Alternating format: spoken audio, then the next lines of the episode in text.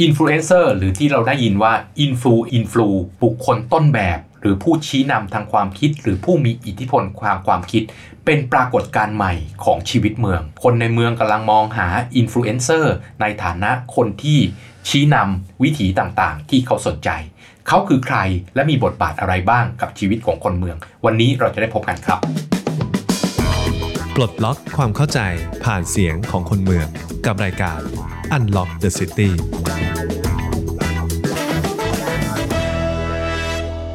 สวัสดีครับ ยินดีต้อนรับทุกท่านเข้าสู่รายการ Unlock the City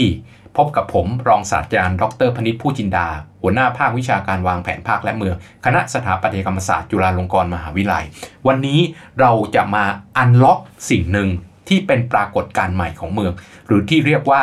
อินฟลูเอนเซอร์หรือที่เรียกว่าอินฟลูอินฟลูทั้งหลายเนี่ยคนกลุ่มนี้เขาคือใคร เขามีผลยังไงกับชีวิตของเมืองชีวิตของคนเมืองทำไมต้องการคนต้นแบบผู้ชี้นำหรือผู้มีอิทธิพลทางความคิดในการทำประเภทต่างๆ ของคนในเมือง วันนี้เราได้รับเกียรติจากอินฟลูเอนเซอร์ชื่อดังนะครับ คุณสราวุธเฮงสวัสดิ์ หรือคุณเอนิ้วกลมนะครับครับ สวัสดีครับอาจารย์คุณเอครับครับ สวัสดีครับ ยินดีเป็นอย่างยิ่งที่ให้เกียรติเรานะครับ ก็คุ้นเคยกันอยู่แล้วครับนะผมในฐานะคุณเอเป็นอินฟลูเอนเซอร์คนหนึ่งละนั่นมองอาชีพพอจะเรียกว่ามันเป็นอาชีพได้ไหม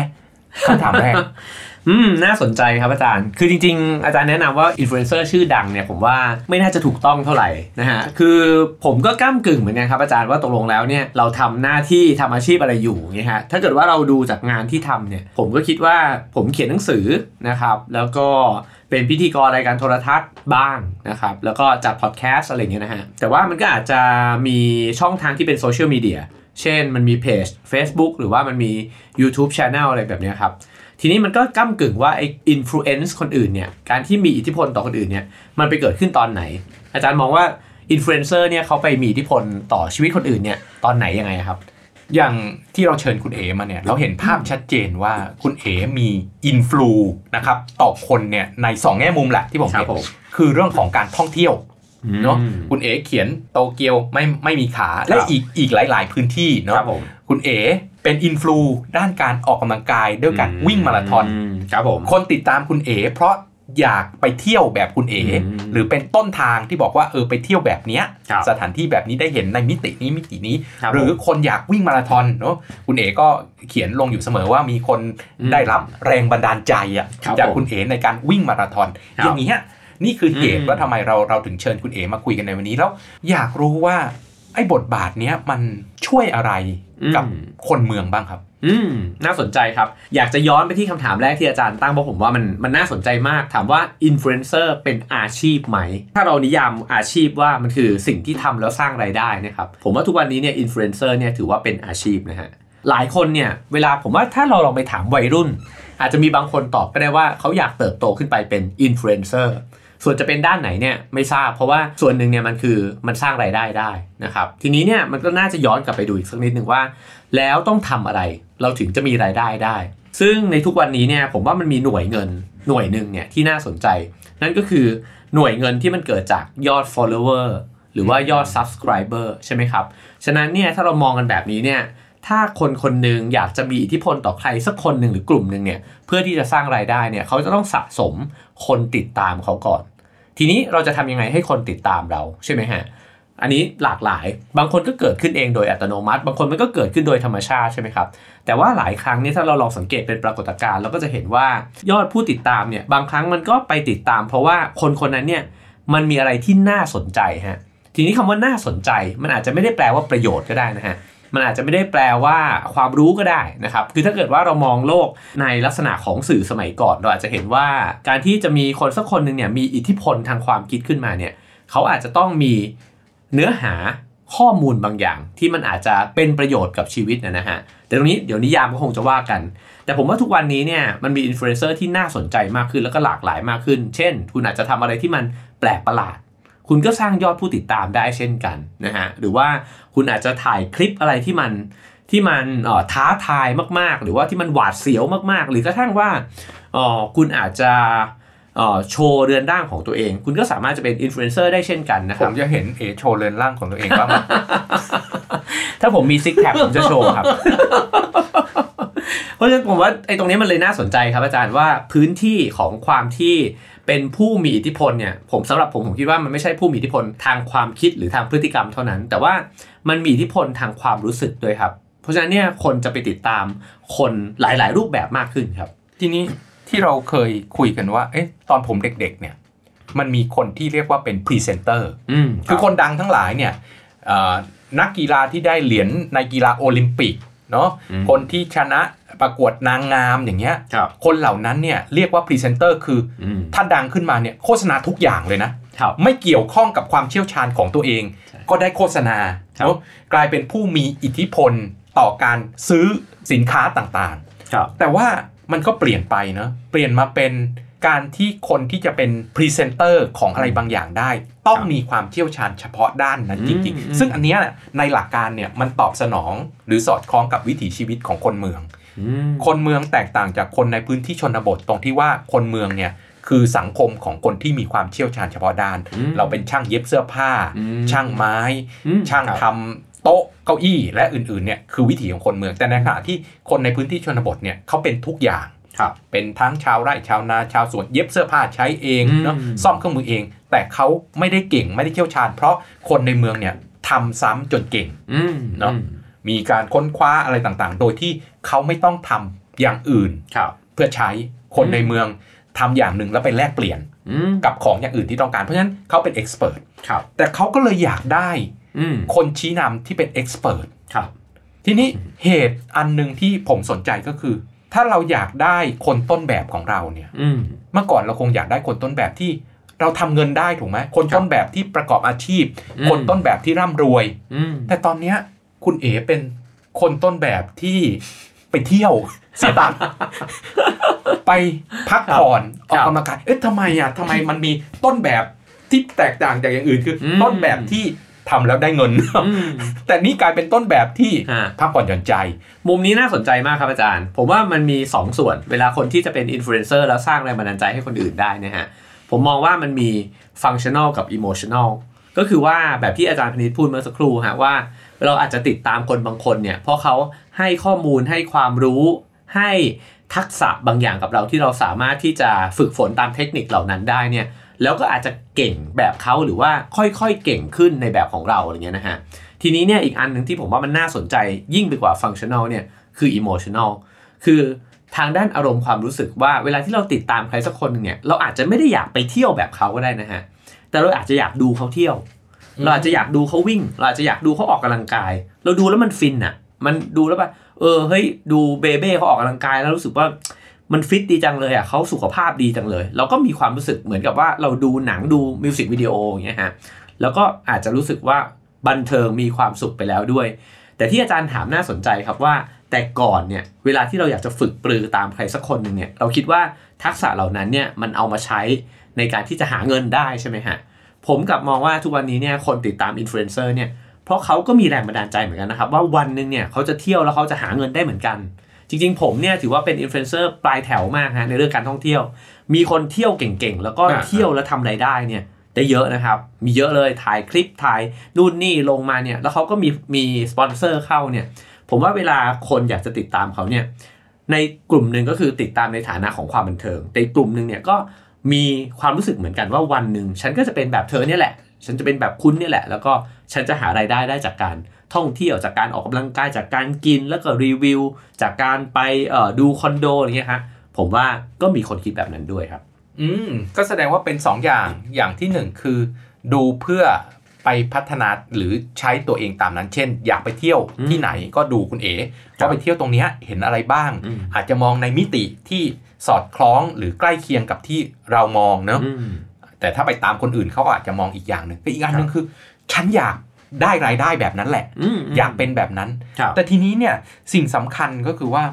เอ๊ะแล้วแล้วเมื่อก่อนมันมีคำว่าเน็ตไอดอลอืมอืมอืมครับครับไอ้คนเป็นคนเป็นอินฟลูเอนเซอร์เนี่ย เป็นไอดอลด้วยไหมเพราะว่าตะกี้คุณเอ๋บอกว่า การดู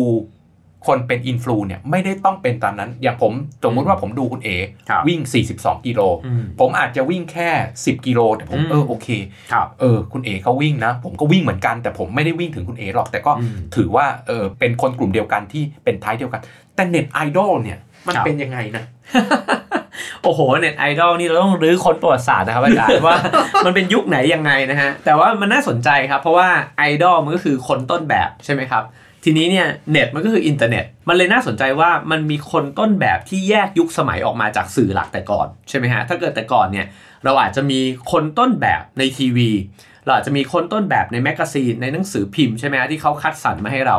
ผมว่าเน็ตไอดอลเนี่ยมันเป็นปรากฏการณ์ใหม่ ซึ่งจริงมันไม่ใหม่แล้วในทุกวันนี้ แต่มันก็ใหม่เมื่อเทียบกับสื่อเก่า เพราะว่าแต่ก่อนเนี่ยมันต้องมีบรรณาธิการหรือว่ามันต้องมีผู้คนใช่ไหมฮะที่เขาคัดเลือกคนเนี่ย มาวางไว้ตรงหน้าเรา แล้วก็บอกว่าคนแบบนี้สิ เป็นคนที่คุณควรจะดำเนินรอยตาม เราก็จะเห็นคนที่แบบเชิดหน้าชูตาต่างถูกๆใช่ไหมถูกฮะกรองมาแล้วว่าแบบเนี้ยแหละ ใช่ใช่ครับแต่เน็ตไอดอลเนี่ยมันเกิดขึ้นโดยธรรมชาติ เขาเป็นอย่างนั้นเอง ใช่ครับ บางทีบางบางทีก็เป็นเน็ตไอดอลเพราะว่าเขาน่ารักมากนะฮะบางทีก็เป็นเน็ตไอดอลเพราะว่าเขากินแล้วมันอร่อยมากมันสนุกมาก บางทีก็เป็นเน็ตไอดอลเพราะว่า เขาอาจจะแบบส่งเสียงอะไรบางอย่างออกมา แล้วมันมันเกิดเย้ายวนมากหรือว่ามันเกิดแบบเออเฮ้ยมันมีเสน่ห์มากอะไรเงี้ยนะฮะผมก็รู้สึกว่ามันมีความน่าสนใจตรงที่ว่ามันเปลี่ยนไปพร้อมกับหนึ่งก็คือสื่อสองก็คือว่าเป็นความเปลี่ยนแปลงของโลกด้วยว่าโลกมันแบนลง คือมันไม่มีคนเนี่ยมากรองมากำหนดหรือว่ามาวางบรรทัดฐานนะครับว่าแบบเนี้ยเท่านั้นที่มันจะควรจะได้รับการยอมรับ แต่ว่าเอ้ยสังคมมันก็เริ่มเลือกเฟ้นของมันเองว่า เอ้ย คนคนนี้น่าสนใจ น่าสนใจแบบนั้นแบบนี้ ผมว่าคำที่มันเปลี่ยนไปเนี่ยคือคำว่าอาจจะเป็นคำว่าดีงามอะฮะเปลี่ยนเป็นคำว่าน่าสนใจ คือมันไม่จำเป็นจะต้องดีหรืองามละแต่มันน่าสนใจ มันมีอะไรบางอย่างที่น่าสนใจแสดงว่านอมหรือวิถีของสังคมเปลี่ยนสิอืมเมื่อก่อนวิถีของสังคมเนี่ยมันมีไทยที่ดี รูปแบบที่ดี แล้วทุกคนอยากเดินไปแบบนั้น แต่จริงๆแล้วเนี่ยคนเราไม่ได้อยาก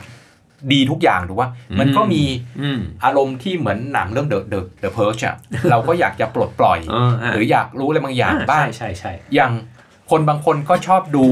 คลิปที่อืมคนแกล้งกันอะอ่าใช่ แต่ว่าไปแกล้งอย่างนี้โดนคนอื่นเขาต่อยเอาเพราะฉะนั้นไปดูคลิปที่คนเขาแกล้งกันใช่เพื่อที่ใช่ใช่จะได้ เออ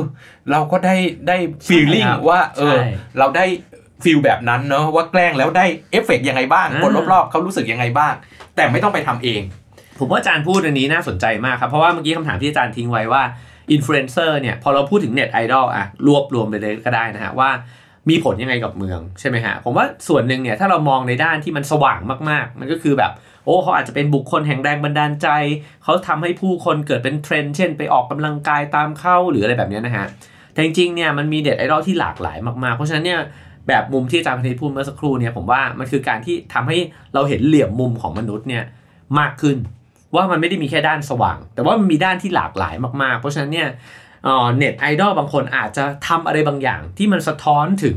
ความต้องการของคนเมืองก็ได้ ที่เขาอยากจะทำแบบนั้น แต่เขากลับไม่ได้ทำได้ในชีวิตจริง แต่ว่ามันมีคนทำให้เขาเห็น แล้วก็อาจจะเป็นบางทีเขาอาจจะเรียกได้ว่าเสพอารมณ์ก็ได้ว่า ผ่านคนอื่นที่ทำแล้ว เออว่ะเฮ้ยไปแกล้งคนอื่นก็ได้นี่หว่าเอ้ยทำแบบนี้ก็ได้นี่หว่า สามารถที่จะอาจจะเช่น ถอดเสื้อโชว์ก็ได้นี่หว่า ฉันก็บางบางครั้งฉันก็อาจจะอยากทำนะ แต่ฉันอาจจะยังหุ่นไม่ดีขนาดนั้น แต่ว่าเออดูเขาแล้วฉันก็รู้สึกว่ามันมีแง่มุมบางอย่างของฉันที่มีคนแสดงออกให้ฮะทีนี้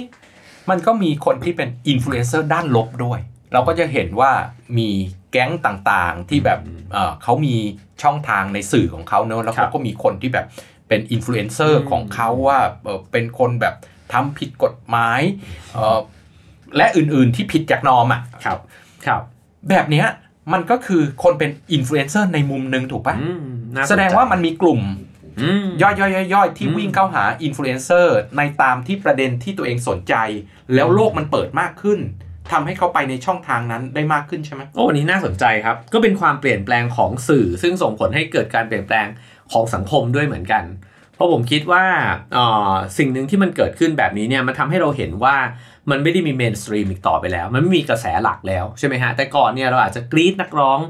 ดัง ๆ คนเดียวกันเลยทั้งประเทศเลย เดี๋ยวนี้เนี่ยมันก็ไม่มีนักร้องที่ดังเบอร์นั้นละแต่ว่ามันมีนักร้องแบบ 500 ล้านวิวที่ผมไม่รู้จักอาจารย์พนิษฐ์อาจจะไม่เคยไปดู MV เขาเลยอะไรแบบนี้ใช่ไหมฮะเพราะเราแก่ไปหรือเปล่าผมว่าแก่เป็นส่วนหนึ่งแต่ว่าไอ้วัฒนธรรมย่อยอะฮะใช่ไหมฮะวัฒนธรรมย่อยเนี่ยมันทำให้เราเข้าไม่ถึงอะ เรา มัน มันเพลงแบบนี้มันไม่กระเด็นเข้ามาบนหน้าฟีดเราหรือว่าบน group LINE เราอะไรแบบนี้นะฮะ เพราะฉะนั้นแบบที่อาจารย์พูดเมื่อสักครู่เนี้ยผมก็รู้สึกว่าหนึ่งก็คือว่ามันทำให้เห็นภาพที่เป็นจริงของเมืองด้วย ว่าเมืองเนี่ยมันมีคนที่หลากหลายมาก เมืองมันไม่ได้มีเฉพาะคนที่เราอยากเห็นนะฮะแต่ว่าเมืองมันก็มีออรอยแผลของมัน หรือว่ามันมีความเหลื่อมล้ำมันมีการเข้าถึงโอกาสที่แตกต่างกัน เพราะฉะนั้นเนี่ยเหมือนแต่ก่อนที่คนบอกว่า โอ้ ไม่ชอบเลยคนมาแว้นมอเตอร์ไซค์แบบเนี้ย ซึ่งบางคนก็อธิบายว่าก็เพราะว่าคนกลุ่มหนึ่งเนี่ยเขาอาจจะไม่มีโอกาสในการที่จะเข้าถึงการศึกษา หรือว่าเข้าถึงโอกาสในหลาย ๆ ด้านของชีวิต แล้วเขาก็จำเป็นที่ต้องแสวงหาตัวตนในช่วงวัยของเขาใช่ไหมครับ ฉะนั้นเนี่ยอ๋อในเรื่องของสื่อต่าง ๆ เนี่ยที่มันมีอินฟลูเอนเซอร์เนี่ยที่หลากหลายมาก ๆ มันก็สะท้อนภาพจริงของเมืองด้วยเหมือนกันครับว่า คนบางคนเนี่ยเขาอาจจะไปกระทำอะไรบางอย่างที่นอมอาจจะบอกว่าเออมันไม่ใช่สิ่งที่ถูกที่ควร แต่นั่นแปลว่ามันก็น่าตั้งคำถามครับว่า สังคมนี้มันผลิตคนที่ด้อยโอกาสกว่า หรือว่าคนที่บางบางทีถูกนิยามว่าเป็นลูเซอร์หรือว่าเป็นผู้แพ้ในสังคมเนี่ยคือเขาไม่ได้ประสบความสำเร็จในการเรียนในการทำงานเนี่ย คนเหล่านี้เขาเขาจะอยู่ยังไงในเมืองเนี้ยฮะอืมทำให้ผมนึกขึ้นได้ว่าเมื่อประมาณปี 2000เนาะช่วงนั้นเนี่ยกระแสที่เรียกว่าโลกาภิวัตน์เนี่ยกำลังมาครับ เราก็คิดว่าคำว่ากระแสโลกาภิวัตน์แน่นอนคิดพื้นฐานเลยทุกคนคิดว่าต่อไปในโลกเนี่ยมันจะเชื่อมถึงกันหมดอืมแปลว่า ต่อไปเนี่ยเราจะทำตามโลกแล้วอืมครับย้อนกลับมาถึงทุกวันนี้เราต้องคิดว่าจะไม่มี influencer local แล้ว เราจะเป็นพลเมืองโลกอะ่ะอืมเพราะฉะนั้นจะเป็นอินฟลูเอนเซอร์อยู่ในระดับโลก แล้วผมเคยสัมภาษณ์รุ่นพี่ผมคนหนึ่ง แล้วแกก็ตอบผมว่าไม่ใช่หรอกอืมมันจะบีบเอาสิ่งที่เคยซ่อนอยู่เนี่ยอืมออกมาสู่สายตาโลกมากขึ้นต่างหากอืมแล้ววันนี้มันเป็นอย่างนั้นจริงคือวันนั้นน่ะ ผมเนี่ยงงพี่พูดอะไรอะก็ในเมื่อ ทิศทางของโลกทั้งหมดเนอะบอกว่าเป็นโลกใบเดียวกันทั้งหมด กระแสอินเทอร์เน็ตและอื่นยังมีคนเคยพูดเลยว่าต่อไปภาษาในโลกจะเหลือภาษาอังกฤษแค่ภาษาเดียวแล้วอืใช่ไหมครับเพราะว่าทั้งหมดมันเชื่อมโยงกันหมดมันต้องใช่มันต้องคุยกันได้ครับแต่วันเนี้ยทุกอย่างกลับถูกบีบออกมาเนอะผ้าไทยที่เคยซ่อนอยู่อืมน้ำพริกแม่ต่างอืมๆที่เคยซ่อนอยู่ออกมา รวมถึงอินฟลูเอนเซอร์ที่เราไม่เคยคิดถึงว่าเขาจะเป็นอินฟลูเอนเซอร์ได้อืมเขาก็ถูก บีบออกมา แสดงว่าใช่ครับโลกมันกลายเป็นพหุนิยมอืมอืมอืมที่ต่างคนต่างเดินเข้าไปหาสิ่งที่ตัวเองต้องการได้มากขึ้นใช่ไหมจริงครับ ผมว่าตรงนี้น่าสนใจยิ่งพูดกับอาจารย์ผังเมืองเนี่ยครับผมว่าตรงนี้ต้องโยนคำถามกลับไปที่อาจารย์เลยครับผมรู้สึกว่าพื้นที่ที่มันไม่ใช่พื้นที่ทางกายภาพมันมีมากขึ้นแล้วจริงๆเนี่ยมันเป็นพื้นที่ที่ไม่มีขีดจำกัดเลย คนคนหนึงสามารถหย่อนตัวเองในแต่ละ character เนี่ย ลงไปใน space ใหม่เนี่ยได้ตลอดเวลาถูกไหมครับ คนคนหนึงอาจจะเป็นคนที่แบบว่าโอ้โหนักเลงมากในพื้นที่หนึ่งแต่เขาอาจจะเป็นแรปเปอร์ในอีกพื้นที่หนึ่งแล้วก็ไอ้พื้นที่เหล่านี้มันถูกสร้างขึ้นเนี่ยได้ไม่จำกัด แล้วก็ไอ้เจ้าวัฒนธรรมย่อยเนี่ยครับมันก็สามารถที่จะงอกผุดออกมาเนี่ยตามพื้นที่ในโลกโซเชียลมีเดียในโลกออนไลน์เนี่ยได้อีกเยอะมากเลยฮะแล้วมันก็เลยทำให้บางครั้งเนี่ยพอมัน ผุดขึ้นมาแล้วมันเกิดเป็นของดี แล้วก็เป็นของที่ได้รับความนิยมได้เนี่ยมันก็กระเด็นเข้ามาสู่โลกที่มันแตกต่างจากมันโดยสิ้นเชิงใช่ไหมฮะสมมติว่ามันอาจจะเป็นคนที่อยู่ใน เช่น คนชั้นกลางอาจจะไม่เคยได้ยินเพลงในแบบหนึ่งเลยอย่างเงี้ยฮะแต่ว่าเพลงนั้นอยู่ๆมันจะดังขึ้นมา แล้วก็ฮิตในหมู่ชนชั้นกลางด้วยเหมือนกันเนี่ยผมว่าปรากฏการณ์พวกนี้มันน่าสนใจว่า มันก็ไม่ได้มีใครมาเป็นท่อใหญ่ที่มาควบคุมบงการว่า เออวัฒนธรรมแบบนี้เท่านั้นเนี่ยมันถึงเป็นวัฒนธรรมที่เจ๋งที่เท่อะไรเงี้ยครับอืมแสดงว่าจากเดิมที่เราเคยคิดว่าโลกาภิวัตน์เนี่ยจะทำให้ทุกอย่างในโลกเนี่ยมันเหมือนกันหมดมันกลายเป็นว่า ความเป็นโลกาภิวัตน์เนี่ยทำให้เราเห็นสิ่งต่างๆ ที่แตกต่างกันมากขึ้น แล้วเราสามารถไปกระโดดเข้าไปร่วมในสิ่งที่เราสนใจที่เมื่อก่อนเราอาจจะสนใจเรื่องนี้อยู่คนเดียวในย่านของเราอืมไม่รู้จะคุยกับใคร กลายเป็นว่าเราได้สามารถจับกลุ่มที่กว้างไกลได้มากขึ้น การจับกลุ่มนี้ทำให้เกิด product ใหม่ทำให้เกิดวิถีใหม่ขึ้นมาได้มากขึ้นเช่นกัน แต่ว่าในอีกมุมหนึ่งก็คือว่าอินฟลูเอนเซอร์คนต้นแบบ ผู้นำทางความคิด ผู้มีอิทธิพลครับต่อเรื่องต่างอืมๆเขาคาดหวังครับมีคนที่ผิดหวังอืมจากการที่เขาคาดบ้างไหมจากสิ่งที่เป็นประสบการณ์ของคุณเอ๋ของผมเช่นเหรอครับเช่น ไปเที่ยวตามคุณเอ๋แล้วกลับมาบอกว่า ไม่ใช่เลย วิ่งตามคุณเอ๋แล้วบอกว่า ไม่ไหวว่ะวิ่งแบบนี้ไม่ไหวว่ะมีไหมอืม โดยปกติความคาดหวังอาจจะไม่ได้เป็นไปในลักษณะนั้นครับอาจารย์ เพราะว่าจริง ๆ แล้วเนี่ย ผมว่าหลายกิจกรรมของอินฟลูเอนเซอร์เนี่ยมันเอาไว้สำหรับสร้างแรงบันดาลใจเฉยๆฮะก็คือว่าพอเห็นเขาวิ่ง เอ้ยโอ้เห็นเขาวิ่งแล้วเขารู้สึกว่าเขาอาจจะสดชื่นมากมีความสุขร่างกายแข็งแรงขึ้นหรือผอมลงอะไรเงี้ยนะฮะเออเราก็วิ่งบ้างดีกว่า แต่เราก็อาจจะไม่ได้คาดหวังว่า เราจะต้องได้รับประสบการณ์ในแบบเดียวกันเนี่ยเป๊ะๆอะไรเงี้ยนะฮะผมว่าถ้าเกิดจะจะมีคนที่ผิดหวังกับผมเนี่ยอาจจะเป็นคนที่ผิดหวังกับความคิดมากกว่าฮะคือสมมติว่าถ้าเราจะโดนแฟนผู้ติดตามของเราเนี่ยเขาด่าเราเนี่ย ผมว่าก็คือเวลาที่เราแสดงความคิดทางการเมืองอะไรเงี้ยซึ่งมันอาจจะไม่ตรงไม่ถูกใจกับเขา ซึ่งก็แฟร์ฮะก็ก็แลกเปลี่ยนกันได้ก็สามารถที่จะโต้กันได้ ผมว่าอันเนี้ย ถ้าเกิดว่าจะเคยเจอก็จะเจอในลักษณะนั้นมากกว่า เพราะว่าเขาเขาติดตามคุณเอ๋ในมิติของการท่องเที่ยว หรือการวิ่งอืมแต่พอเจอตัวตนของคนเป็นคนเป็นอินฟลูเอนเซอร์ในมิติอื่น ซึ่งอืมอาจจะไม่ตรงกับเขาอืมไม่ได้มีใครผิดใครถูกใช่นะใช่แต่ไม่ตรงกันเนี่ย มันเกิดความความคาดหวังว่าคนเป็น influ เนี่ยจะต้องทุกอย่างทุกมิติตรงกับฉันหมดถูกไหมผมซึ่งจริงๆแล้วมันก็ไม่น่าจะเป็นไปได้เพราะคุณคุณเลือกวิธีการ ที่จะใช้ชีวิตตาม influ คุณเลือกมิติเดียวนี่ คุณไม่ได้เลือกทุกมิติถูกไหมผมว่าถ้ามองกลับด้านกันนะฮะก็คือว่ามองกลับไปในแง่ของผู้ติดตามเนี่ยครับส่วนตัวแล้วเนี่ยจริง ๆ แล้วเราทุกคนต่างเป็น follower ของบางสิ่งอยู่ใช่ไหมฮะทีนี้เนี่ยเอ่อในตัวเราเองเนี่ยมันมีเหลี่ยมเยอะมาก มันมีมิติของความหลากหลายเนี่ยอยู่ในตัวเรามาก คือเราอาจจะติดตามคนนู้นคนนี้ ผมก็เชื่อว่าอาจารย์พนิษก็ไปกดไลค์กดติดตามเนี่ยไว้หลายเพจถูกไหมครับ ผมว่าทุกวันเนี้ย เราไม่ได้เป็นแฟนคลับของอะไรสักอย่างแบบเต็มตัวขนาดนั้นนะฮะคือมันไม่ใช่ว่าเรากรีดวงดนตรีนี้เนี่ยแล้วเราจะกรีดเขาอยู่วงเดียวหรือเราจะเชียร์ทีมบอลเนี่ยแล้วเราก็ไม่ได้สนใจศิลปะหรืออะไรแบบนี้ฮะคือในตัวเราเองเนี่ยในตัวคนที่เป็นผู้ติดตามเนี่ยมันมีเหลี่ยมมุมที่เยอะมาก เพราะฉะนั้นเนี่ยผมก็เลยคิดว่าโดยปกติแล้วเนี่ยเขาไม่ได้คาดหวังกับอินฟลูเอนเซอร์เนี่ยแบบที่ว่าคนคนนี้จะต้องเป็นบุคคลต้นแบบของชีวิตฉันทุกด้านนะฮะผมคิดว่าเขาไม่ได้คาดหวังแบบนั้นนะฮะเออแต่ทีนี้เนี่ยบางเรื่องมันดันเป็นเรื่องสำคัญ เช่นเรื่องการเมืองเนี่ยผมว่าบางคนเขาอินใช่ไหมฮะ ฉะนั้นเนี่ยพอคนที่เขาติดตามเนี่ยอาจจะแสดงความคิดที่แตกต่างจากเขาเขาอาจจะรู้สึกเยอะหน่อย อันนี้ก็ผมว่าเป็นเรื่องปกติ เพราะว่ามันจะมีบางเรื่องแหละ ที่คนเราให้ความสำคัญในชีวิต แต่ว่าในบางเรื่องที่มันไม่สำคัญ ผมว่าต่อให้เขาผิดหวังเขาก็ไม่รู้สึกอะไร เพราะว่ามันก็ไม่ใช่เรื่องที่ฉันคิดว่าไอ้คนคนนี้มันควรจะคาดหวังอยู่แล้วอะไรแบบนั้นนะครับนี่อีกผมคิดว่าคนที่เป็นตัวอินฟลูที่ ที่ถูกคาดหวังแล้วผิดหวังมากที่สุดคือ influ ด้านการลงทุนไม่ใช่ไม่ใช่เรื่องของการลงทุนอย่างผิดผิดกฎหมายนะครับครับก็จะมีล่ะเอ่ยชื่ออาจารย์ทั้งหลายที่เขาเรียกกันว่าคนเป็นอาจารย์ทางด้านการลงทุนเนี่ยครับผมว่าคนเนี้ยคนเหล่านี้จะต้องเจอ ความผิดหวังเพราะมีคนไปลงทุนตามเขาครับแล้วเจ๊งถูกไหมอันนี้ผมว่าก็กลับไปกลับไปไอ้ที่เราคุยกันข้างต้นครับอาจารย์ เพราะว่ามันมี functional กับ emotional functional เวลาเจ็บมันปฏิเสธเลยไม่ได้ฮะ มันเสียมันเสียจริง เจ็บจริงใช่ไหมฮะ ทีนี้เนี่ยเวลาผิดหวังแบบนี้ผมกลับรู้สึกว่าถ้าจะด่ากันมันด่าไปที่เหตุและผลเลย แต่ว่าผมกลับรู้สึกว่าสิ่งที่น่าน่าระวังหรือว่าน่ากลัวเนี่ยของคนที่เป็นอินฟลูเอนเซอร์เนี่ยคือความผิดหวังด้าน emotion มากกว่า คือเวลาที่มันผิดหวังด้านอารมณ์อะฮะว่าโหคนคนนี้เคยคิดว่าเขาจะกล้าหาญว่ะแต่แบบเขาไม่กล้าเว้ยเฮ้ยคนคนนี้เคยคิดว่าแบบ เออเขาเขานำเราเรื่องเนี้ยได้อะแต่วันนี้แบบเฮ้ยเขา เขาไม่ทันเราแล้วว่ะอย่างเงี้ยฮะผมว่าเนี้ยมันจะเป็นความรู้สึกด้วยด้านอารมณ์ แล้วพอผิดหวังด้านอารมณ์อะ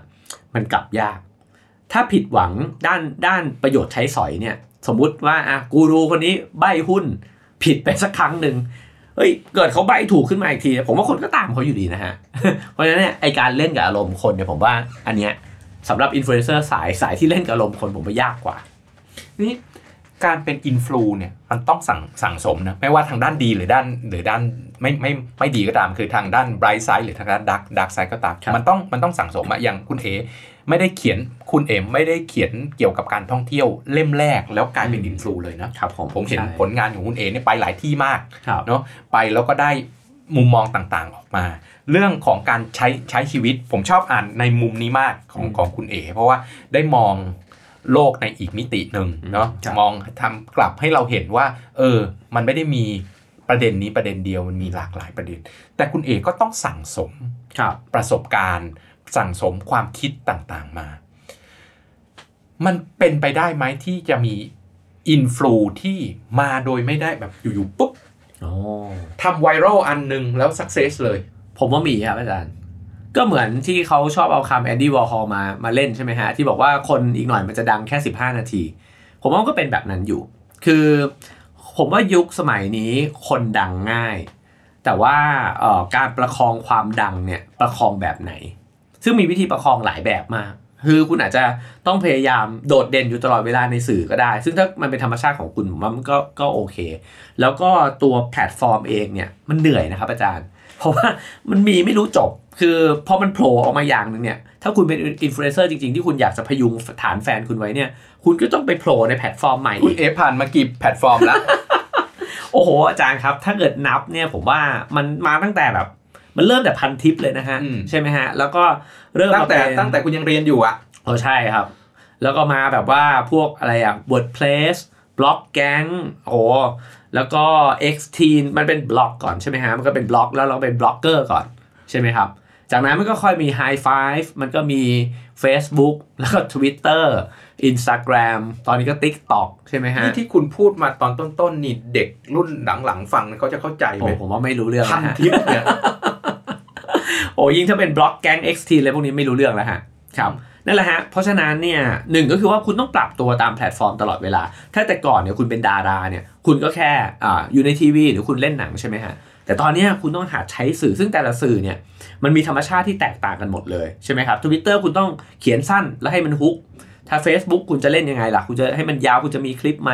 YouTube คุณจะเปิดไหมช่องนะครคือเหนื่อยครับ เหนื่อย เพราะฉะนั้นเนี่ยผมก็เลยคิดว่าตัวอินฟลูเอนเซอร์เองเนี่ย ก็ถ้าจะประคอง ไอ้เจ้าความดังหรือหรือคนติดตามเขาไว้เนี่ยโอ้โหมันก็ไม่ใช่งานง่ายครับอาจารย์ คือสิ่งที่ผมสนใจกับเรื่องของอินฟลูอีกอย่างหนึ่งคืออินฟลูเนี่ยสมัยก่อนเรามีคำว่าพรีเซนเตอร์มีคำว่าเน็ตไอดอลเนี่ยมันคือหน้าตาอืมรูปร่างไม่ว่าจะเป็นเพศหญิงหรือเพศชายก็ครับตามนะแต่อินฟลูเนี่ยมีอินฟลูหลายอันที่ไม่ได้ผูกพันกับหน้าตาเลยอืมเพราะเป็นอินฟลูคอนเทนต์เนาะอืมคอนเทนต์เนี่ยคุณเก่งครับคุณทำให้คนเขา follow คุณได้อืมหรือเป็นต้นแบบทางด้านนั้น มีหลาย ๆ อินฟลูที่เราไม่เคยเห็นหน้าเขาเลยอืมีหลายๆใช่อินฟลูใช่ที่เขาเป็น AI ก็มีอืมซึ่งตัวเนี้ยแสดงว่ารูปแบบของความสนใจหรือความดังหรือการเป็นต้นแบบมันเปลี่ยนไปใช่ไหมโอ้คำถามนี้น่าสนใจมากครับอาจารย์ นั่นหมายความว่าจริง ๆ แล้วเนี่ยเราสามารถสร้างคาแรคเตอร์บางอย่างขึ้นมาเนี่ยแล้วทำงานกันเป็นทีม เพื่อเป็นอินฟลูเอนเซอร์ได้ด้วยเหมือนกันโอ้มีไหมมีไหมที่แบบ มีสร้างตัวของกระบวนการเลย มี roadmap เลย ผมไม่รู้ว่าขนาดนั้นเป็นนะฮะแต่ influ แต่แต่ผมเชื่อว่ามีกลุ่มที่แบบว่าสามารถที่จะทำเพจเนี่ยก็คืออาจจะมีสักห้าหกคนร่วมกันเนี่ยแล้วก็ทำให้มันออกมาเป็นตัวคาแรคเตอร์เดียวเนี่ยผมว่าน่าจะมีนะฮะน่าจะมีก็เป็นกลุ่มคนที่ช่วยกันสร้างคอนเทนต์ขึ้นมาครับเพราะฉะนั้นอ่าคำถามของอาจารย์คืออะไรนะครับว่า ข้อที่หนึ่งคือมันมีรูปแบบที่เปลี่ยนแปลงไปจากคำว่าไอดอลอะที่เราใช่ หน้าตาใช่ไหมฮะหน้าตาใช่รูปร่างที่พึงพอใจกับเรา แต่งตัวสวยและอื่นครับๆคือเห็นสิ่งที่เป็นแอปสิ่งที่เป็น appearance อืมของของคนนั้น กลายเป็นว่าครับสนใจที่ตัวคอนเทนต์แทนอืมอืมใช่ไหม ใช่ครับ ผมว่าสิ่งหนึ่งที่น่าถามก็คือว่าคอนเทนต์คืออะไรอืมเพราะจริงๆแล้วเนี่ยทั้งหมดก็คือคอนเทนต์ใช่ไหมครับ ก็จริงๆ รูปร่างหน้าตาก็เป็นคอนเทนต์ด้วยเหมือนกัน แล้วก็บางทีมันอาจจะไม่ใช่แค่รูปร่างหน้าตา คุณอาจจะไม่ได้รูปร่างหน้าตาดีมากก็ได้แต่ว่า คุณอาจจะมี action บางอย่าง ที่มันก็เป็นคอนเทนต์ได้เหมือนกันอ่าใช่ไหมครับ ซึ่งผมว่าก็เห็นด้วยกับอาจารย์ครับว่า เพราะฉะนั้นเนี่ยรสนิยมในการเสพของคนเองเนี่ยมันก็เปลี่ยนไป มันไม่ได้ดูเพียงแค่ เพียงแค่ผิวๆละ แล้วก็ตัวคนผลิตคอนเทนต์เองเนี่ยสามารถที่จะดึงเอาสิ่งที่ตัวเองสนใจอะครับออกมาเป็นคอนเทนต์เนี่ยได้หมดเลย ทีนี้เนี่ยมันอาจจะไปลิงก์กันนิดนึงว่าเอ่อวิธีการในการนำเสนอ คือสมมุติเราคิดว่า ในทางนิเทศศาสตร์เนี่ยมันมี what to say กับ how to say ใช่ไหมฮะแต่ก่อนเนี่ยคนที่มี what to say เยอะเนี่ยอาจจะไม่ได้คิดถึง how to say เช่นสมมติว่าอาจารย์พนิษมีความรู้เรื่องผังเมืองเยอะมากเลยเนี่ยฮะก็อาจจะไม่ได้มีช่องทางของตัวเองที่จะสามารถเขียนอะไรได้ใช่ไหมฮะแต่ผมเชื่อว่าทุกวันนี้เนี่ยคนเริ่มคิดถึง how to say มากขึ้น เพราะนอกจากคุณมีคอนเทนต์แล้วเนี่ยคุณจะต้องคิดแล้วว่าคุณจะเขียนมันยังไง คุณจะถ่ายภาพยังไง คุณจะทำคลิปยังไง ตัดต่อยังไง ใส่เพลงยังไงเนี่ย ให้มันกลายไปเป็นสิ่งที่คนเนี่ยจะชอบแชร์ แล้วก็ติดตาม ประเด็นมันก็เลยเป็นไก่กับไข่ฮะก็คือว่าตัวคนผลิตคอนเทนต์เองเนี่ยคิดเรื่องวิธีการในการสื่อคอนเทนต์มากขึ้นมันจะไม่ใช่แค่คอนเทนต์ละส่วนตัวคนตามเองเนี่ยอาจจะไม่ได้ตามที่หน้าตาครับ แต่ตามที่ลีลา ซึ่งไอ้ลีลาเนี่ยมันไม่ได้หมายความว่าหน้าตาหรือท่าทาง แต่ว่ามันคือภาษาเขียน มันคือออองค์ประกอบที่ใช้ใช่ไหมฮะเพลงวิธีการตัดต่อ สิ่งต่างๆนานาเหล่านี้เนี่ยมันเหมือนเครื่องปรุงเนี่ยวิธีปรุงเหล่านี้เนี่ยมันถูกให้ความสำคัญมากขึ้นด้วย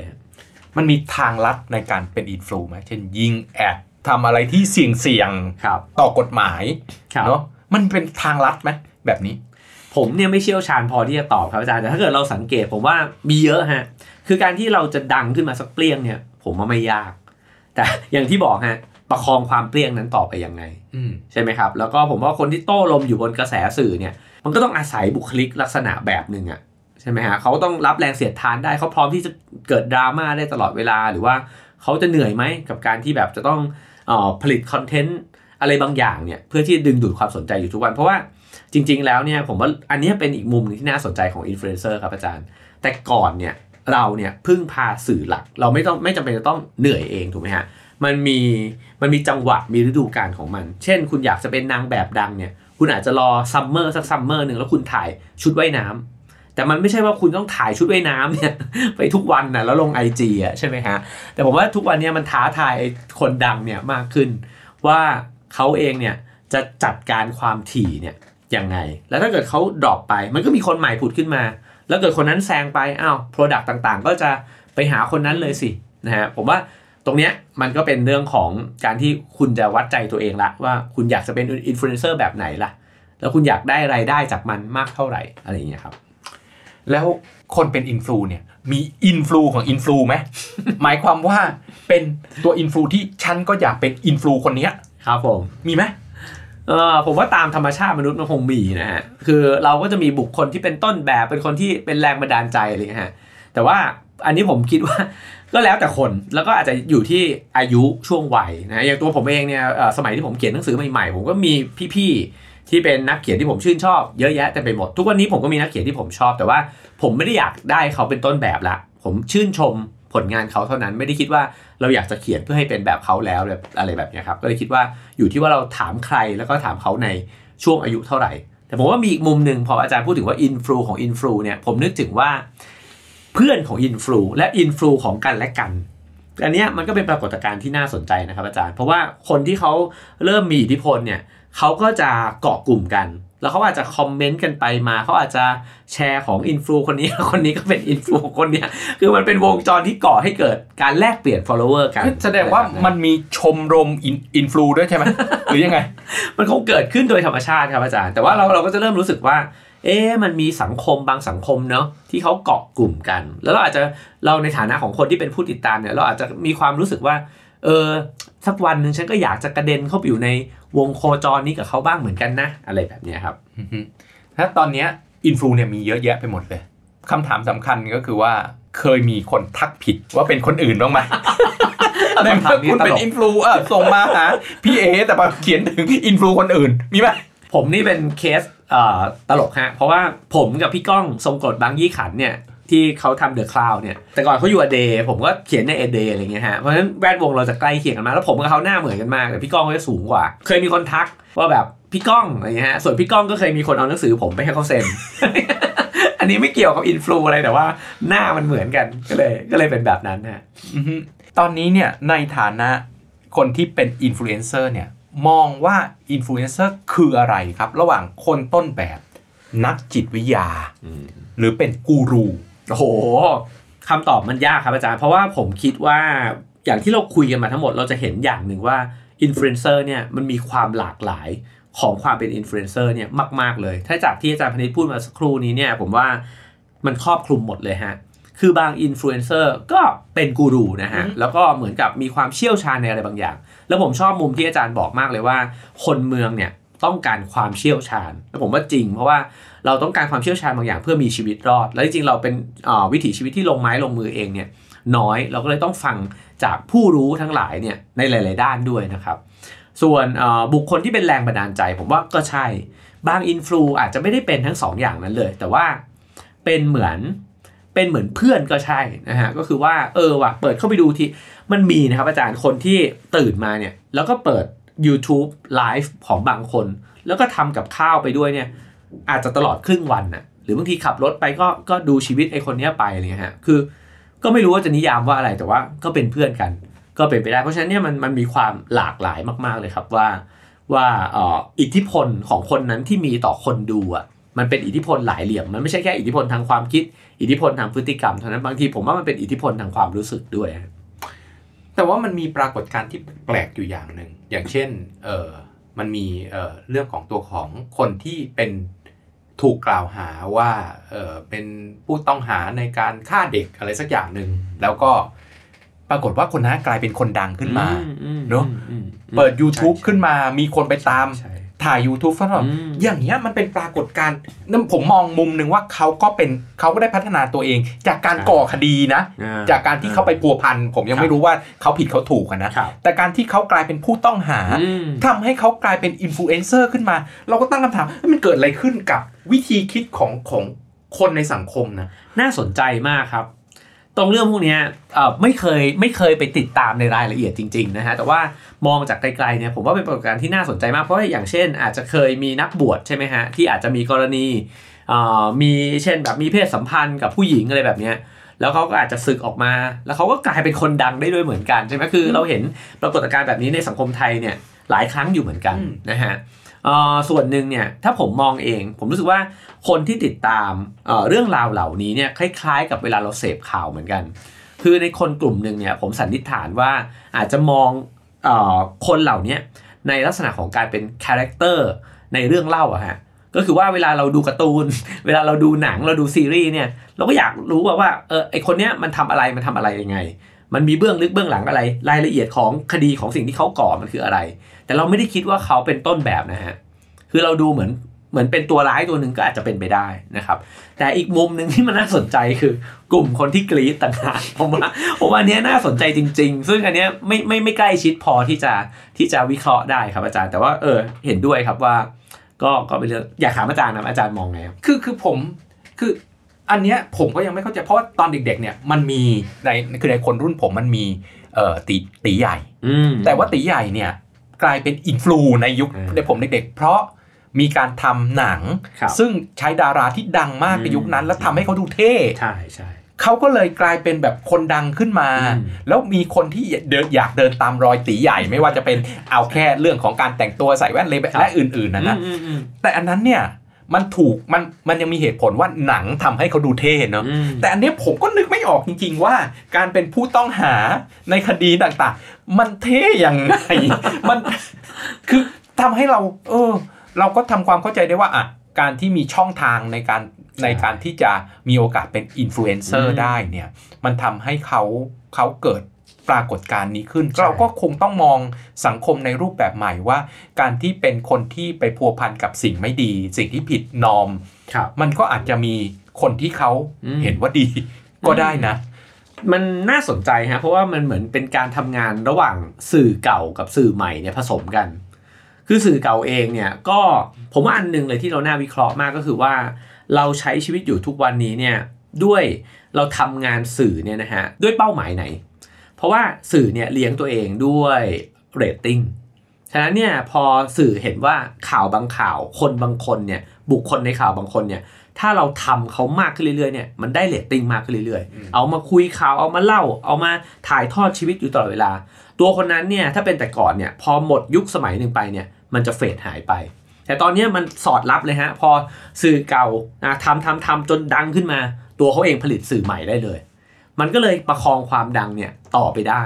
ก็ก็คิดว่าเออมันเป็นการผสมผสานกันระหว่างสื่อสองสื่อเนี่ยที่น่าสนใจแล้วเราจะหมุนสังคมเนี้ยไปเนี่ยด้วยเรตติ้งเท่านั้นจริง ๆ หรือนะฮะแล้วก็เอ่อบางครั้งเนี่ยผมเคยอ่านหนังสือเกี่ยวกับจิตวิทยาเขาบอกว่าเราเนี่ยจะชอบคนบางคนเนี่ยจากการเห็นบ่อย โดยที่ไม่ต้อง care เลยนะฮะว่าเขาจะดีร้ายยังไง เราเห็นเขาบ่อยรู้สึกใกล้ชิดผูกพันสนิทสนม แล้วเราก็อยากจะเห็นเขาอีกอยากจะเห็นเขาอีก เพราะฉะนั้นเนี่ยไอ้ความถี่ของโซเชียลมีเดียเนี่ยมันน่าสนใจว่ามันอาจจะสร้างความรู้สึกชอบให้กับคนบางคนโดยที่ไม่จำเป็นจะต้องดีงามเลยก็ได้นะฮะผมเคยอ่านอินอินอินฟลูคนหนึ่งที่บอกว่า การที่จะโพสต์แต่ละครั้งเนี่ยมันไม่ได้ปังทุกครั้งมันไม่ได้เป็นอืมโตมันไม่ได้เป็นเรื่องของไวไวไวรัลทุกครั้งหรือคนกดไลค์เยอะทุกครั้งหรอกแต่คุณต้องโพสต์ เพราะถ้าคุณหายไปจากหน้าหน้าหน้าจอนานๆเมื่อไหร่ คนก็จะลืมคุณแล้วคนอื่นจะเข้ามาแทนคุณใช่ไหมถูกต้องครับอาจารย์แล้วก็ผมว่าอีกอันหนึ่งที่มันสลับซับซ้อนลงไปอีกก็คืออัลกอริทึมของแพลตฟอร์มต่างๆ ใช่ไหมฮะ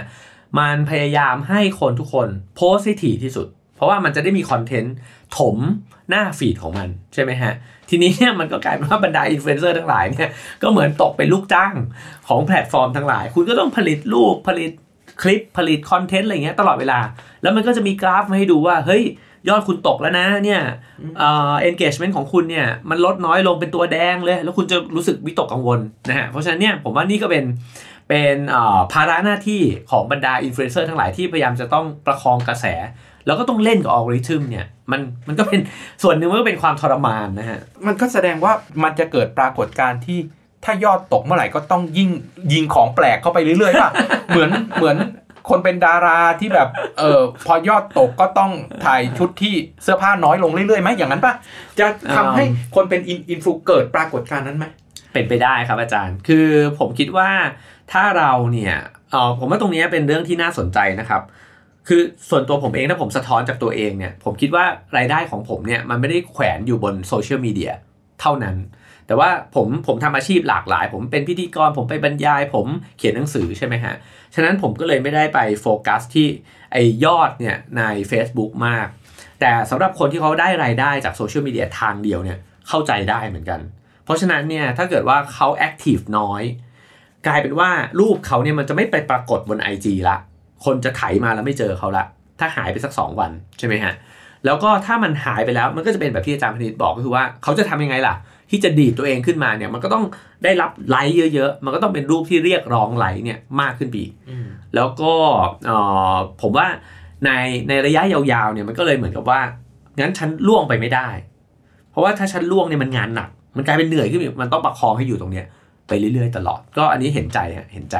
คำถามสุดท้าย อินฟลูเอนเซอร์มีเกษียณอายุไหม แล้วมองตัวเองเนี่ย อนาคตจะนึกถึงว่าทุกอย่างมันงานงานเลี้ยงมันต้องมีวันเลิกลา